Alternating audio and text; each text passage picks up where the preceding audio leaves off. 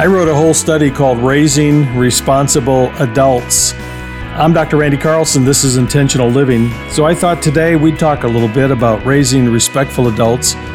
And so the question is how do you do that? What one thing are you doing to raise a respectful child in this very disrespectful world?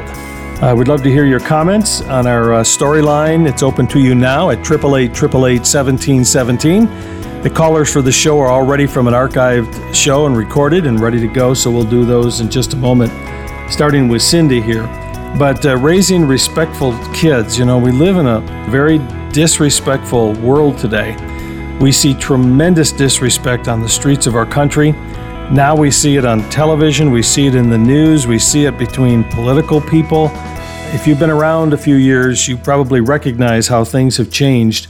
So you got your work cut out for you as a parent today, and we want to help you do that as we talk about raising respectful kids. And again, I'd love to hear your comments. Hey, let's get started with Cindy, uh, who's joining us uh, from Arizona with a dilemma. Let's take a listen. Go right ahead. I have two teenagers. My daughter, she'll be 19 here shortly, and I have a 17 year old son, and I am a single mother, and I have been for quite a while. My daughter, she's always been a very strong girl, her, her whole demeanor, and likewise, so have I, but I've always been a very loving mother. I might not show a lot of emotion, but I'm very hands on. But my daughter, she has always been very disrespectful towards myself I can't really say the same as for her to be that way in public. And she does have a very standoffish personality towards strangers. She's not as outgoing as I am, but she's not mean to them either. But, you know, around the house, and it's put a, a strain on our relationship. You sound like a sweetheart, single mom, very loving. You want to do the right thing with your daughter. You got a real strong 19 year old who, frankly, sounds like she feels she can just run over you. Um, I, I think so, and I believe I put my foot down plenty of times. I didn't ask her, please, please quit being so rude to me.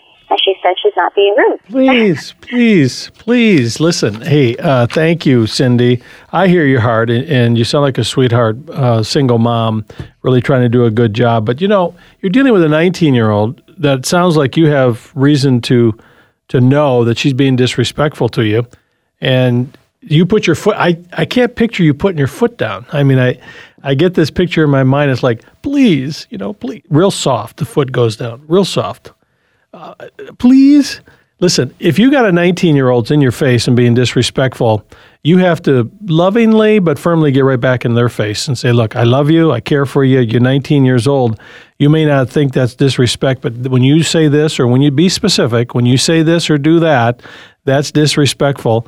And frankly, I'm done with it. It isn't going to happen any longer. And the foot going down is going to be a little harder moving forward. And then there needs to be some consequences associated with it. My guess is, you know, maybe you're cooking meals, you're supplying the bedroom, you're paying some of the bills, maybe she's using the car, whatever it is. There's some something that you can leverage to say, look, if you if you continue to choose to treat me this way, why in the world am I going to bend over backward and show that kind of respect back to you by giving you the keys to the car, for instance? When when I start to see a little more respect from you, and uh, then we'll we'll talk about it. In other words, you're take here. Here's the key, and we're going to talk about this today. You got to get the ball off of your side of the court. If you play ping pong, the goal is not to get the ball on your side of the court. The goal is to get it on the other side of the court, over the net, right over there. And this is true in parenting as well. So often as parents, we carry the we carry the load on our side of the net. And a good parent, a responsible parent, a loving parent, an instructive parent is constantly putting back into the child's lap uh, an opportunity to grow, to mature, to be accountable. And you do it age appropriately, of course. But uh, that, that's one of the steps in raising that responsible um, adult. Maybe you have a question on parenting today. There are things and strategies that work for parents who want to be intentional. And uh, if you have a question, give me a call, or I would ask the question How have you uh, responded maybe to a disrespectful child in your heart, in your life, in your family, rather, in a very intentional, appropriate way? How do you do this with the long term goal of raising a respectful responsible adult. Phone line is open at 888 888 1717. 888 888 1717. Back with more calls in a moment. Are you energized or drained by the people you hang around with? Hi, I'm Dr. Randy Carlson with an Intentional Living Minute. If you're energized by being with people, make sure you intentionally schedule alone time for yourself for personal growth and reflection. You know, being with other people is a great thing, but at times we need to pull away and reflect. Even Jesus did that. If, on the other hand, you're drained by people, guard against the tendency that you'll want to pull away from relationships and friendships and become a loner. It's something that we can gravitate into, especially if we tend to be an introvert. Find that balance. Too much of anything is not healthy. Too much friendship and too little friendship can create a problem in your life. So, to find health, find balance. And when you do, that's intentional living. Visit us at theintentionallife.com. That's theintentionallife.com. You know, the Intentional Living Minute, 60 seconds every day, heard on the radio around the country and online around the world. And right now, when you stop by Facebook for Intentional Living, uh, if you like the page, we'll send you the Intentional Living Minute. It'll be in your news feed daily, every morning, about the time you get up. 60 seconds just encouraging you that day. So go to theintentionallife.com. You can get to the uh, Facebook link there, or you can go to facebook.com slash intentional living. You know, you ever been out and watched uh, parents interacting with their kids? Not your own, but somebody else's? And you thought, wow, if that was my child, uh, that, that, would, that kind of behavior, I wouldn't speak to my child that way, or I wouldn't let them speak to me that way. What's interesting, you think that until you're in the middle of it yourself. You know, all of a sudden you're the parent and you're trying to deal with this issue. I do know this, as we've worked with parents from intentional living over the years, kids learn from their parents. Whenever I see highly disrespectful kids, I'm thinking, where are they picking up on that disrespect? Are they seeing disrespect in the home? Sometimes, as parents, when we're trying to discipline our kids, we do it in ways that's fr- frankly disrespectful to them. Yelling is a form of disrespect. Because when we yell at our kids, we're basically saying, you know, either either you can't hear me, or or can I say it respectfully? You're so stupid you don't understand me. So I got to raise my voice. Now I know you're not thinking that. I mean, that's just sort of happening. But that's disrespectful. Have you ever noticed when you talk to children, you lower your voice, you get real soft? They pay more attention to you. They say, what, they up, what are they up to? I think so often with parents, we're so predictable. We do things in the same way, expecting different results. And so intentional parents develop a parenting backbone, are respectful of their kids, but lovingly follow through. Man, you can raise your kids without ever raising your voice again. You can do it. So, one of the steps in making sure that you're raising a responsible, respectful adult is make sure that you're really training yourself as a parent to be respectful in the words that you use and how you follow through with your kids. All right, phone lines open. You have a question on parenting today, or maybe a perspective on how do you teach your children respect? Has that been an issue? 888 1717 is my phone line today. 888 1717. All right, uh, let me see here. Raina. Raina in Arizona, uh, talking about respectful children, wants some advice today as well. Raina? I have a 10 year old. The problem that I'm facing at this time with him practically started like when he was eight I tell him to do something or, you know, or help in the house or do his homework and I have to do it like two, three times. He doesn't do it until I yell at him. And, uh, you know, I kind of get, uh, grow used to it and now I yell at him for him to do things because if I say it nicely two, three times, he won't do it. And that's just the way it would happen each and every time. He won't do it until I, I yell at him, I scream out loud and he, he would do it. He would just get up and do whatever. I, and I don't want to do that. I, I mean, I how can I make him do things without yelling at him? Well, like I just mentioned, Rain, I think it's important to, to realize kids respect action more than words. N- not all kids. You, you know, that's the problem. You get a one child who, I mean, you can just speak to them and they, they're compliant. And if your first one's like that, then your second one won't be. I mean, it, it, usually it's one, maybe not the next. And so you're thinking, wow, this is a piece of cake. You know, and then all of a sudden you have a second one and they're different. So every child's different. You got to get behind their eyes. But I'd say, Raina, to you and others, yelling is very ineffective. In fact, there's a little uh, verse in Ecclesiastes. It's not a parenting verse, but I, I think it ought to be. It says, The quiet words of the wise are more to be heeded than the shouts of a ruler of fools. And I think so often we think that if we just yell, increase our volume, uh, we're being more effective. There is no co- no correlation between the the decibel level of your voice and effectiveness in parenting. Other than if you lower it, you're going to be more effective, not raising it. And part of it is that's the way where many of us were raised. We were raised with parents that yelled, so that's how we kind of pattern it, do it ourselves. So, can I challenge you? Listen, as a parent, if you want to be intentional and raise respectful adults, get ahead of the game, know what's important to your child, teach them respect, but uh, follow through without yelling. You know, in our in our book series on raising responsible adults, we talk about logical and natural consequences, holding children accountable. Uh, when when they're disrespectful, there there should be a consequence that they experience. You know, toy being removed or a privilege being taken away, and you don't have to wag your finger in their face by doing it either. It's just a reality. That's the way life works. All right, love to have you weigh in as well. Triple eight, triple eight, seventeen, seventeen. Maybe you have a child that you really had to learn intentionally how to be more respectful yourself. How have you dealt with a with disrespect in your home? Triple eight, triple eight, seventeen, seventeen. We get a lot of uh, people responding to callers that get on the air. Tony talked to some time ago. Uh, man, many of you responded to his question. Uh, why don't you take a listen to it and then share some of the comments you left on our comment line?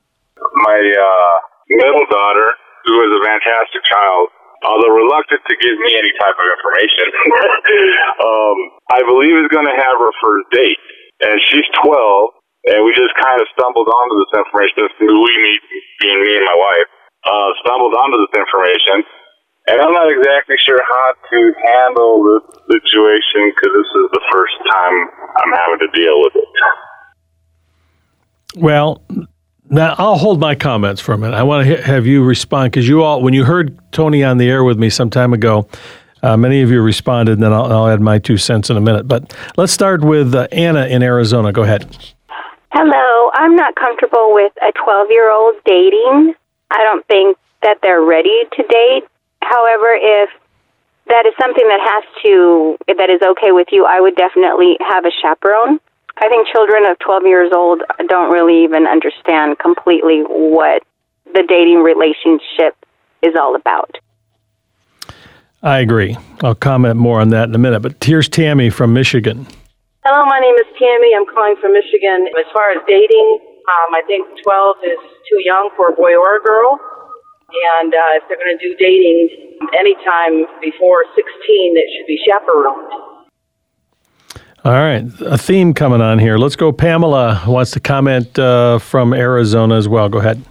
I think he should first talk with his daughter, his wife, and he together and fish for information and try to get her to tell him first but then I would just say that she's not allowed to date till she's 16. But social gatherings may be different, but they have to be supervised and that she's not actually able to date until she's at least 16. And it always has to have parent approval and maybe talk about the birds and the bees. I know they start early now, so age 12 is probably a good time. Mm. I agree with that. I will say this: uh, the word, the definition of words may be different today. What a dating is means today is different than what it may have meant uh, ten years or fifteen years ago. So understanding what what the term means, but clearly putting boys and girls together in social situations alone, young children very could be potentially very problematic. Children are not developed enough to understand the nuances of relationship and so on.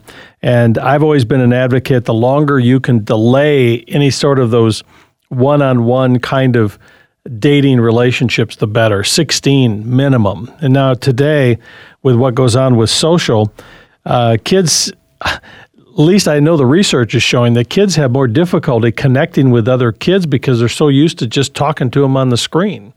And so having that personal interaction gives the parents today, young uh, parents with young children, teach your children how to interact and how boys are to respect girls and how girls are to communicate with boys.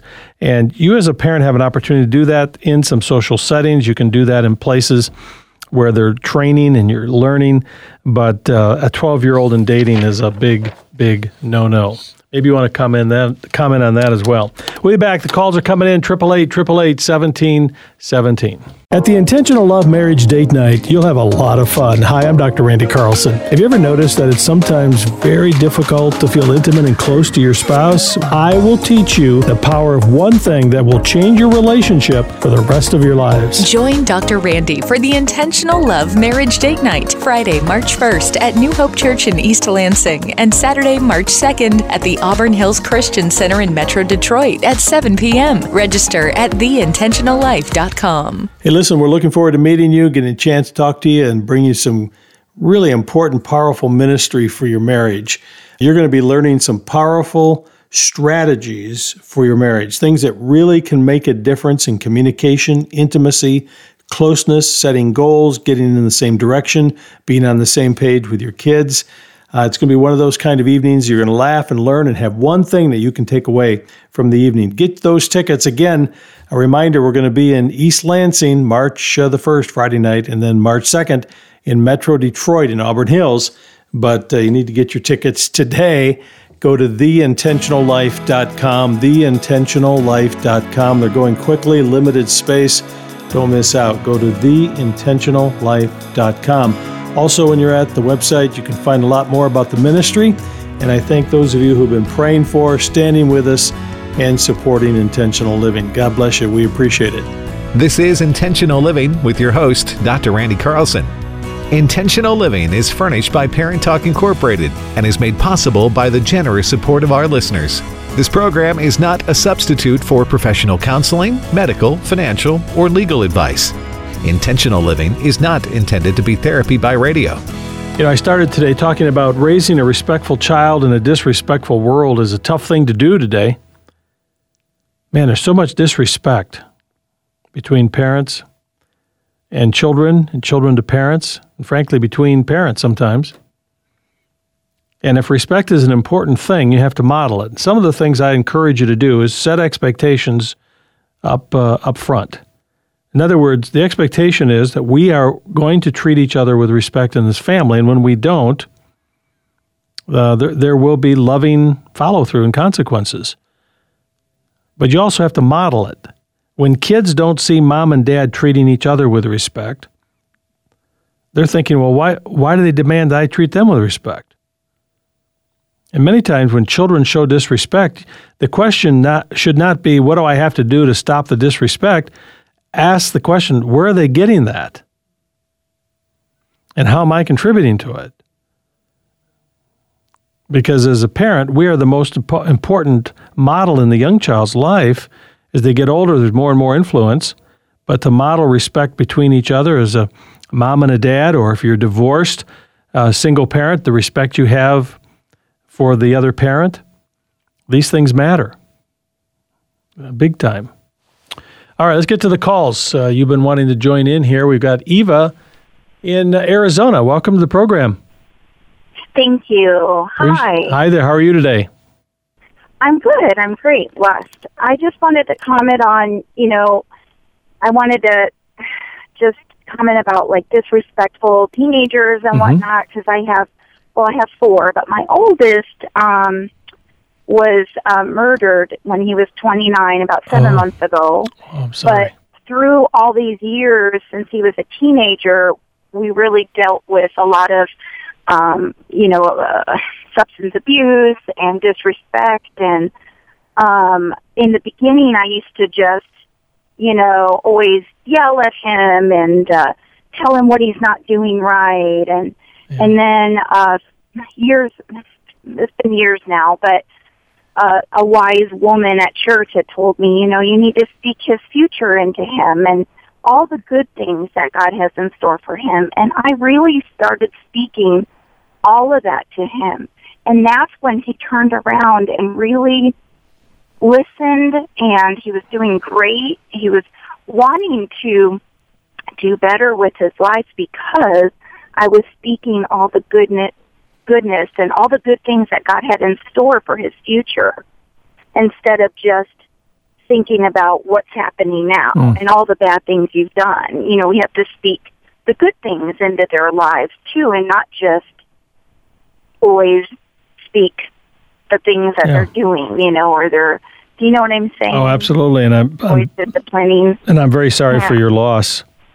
Thank you. Eva, thank I'm you. sure- But I'm starting to find out all the people that he touched and Yeah. his last part of his life, and he spoke about Christ a lot. Oh, amen. end, so But you know, you Yeah. you, you raised a, an important point. All of us, not just kids or teenagers, Right. but all of us. Who do we want to hang around with? When you ask a person, name the five most important or influential people in your life, they typically will mention people who have encouraged them, people who've spoken into their lives, people who've Yes. given them a vision for the future and encouraged them. Mm-hmm. And when we do that, we really elevate the level of the relationship. Uh, Josh McDowell would say that a rule without a relationship would create rebellion. And so, really, Mm-hmm. really going for that relationship built on mutual respect and love and vision for the future is a powerful reminder. Very powerful. yes, because God gives everybody the you know He has a purpose for everybody's life. Amen. And when you speak it into your child and say, "Wow, you're," you know, you bring out all the good things, then it it changes their heart. They want to try because they maybe don't feel like they're worthy of anything.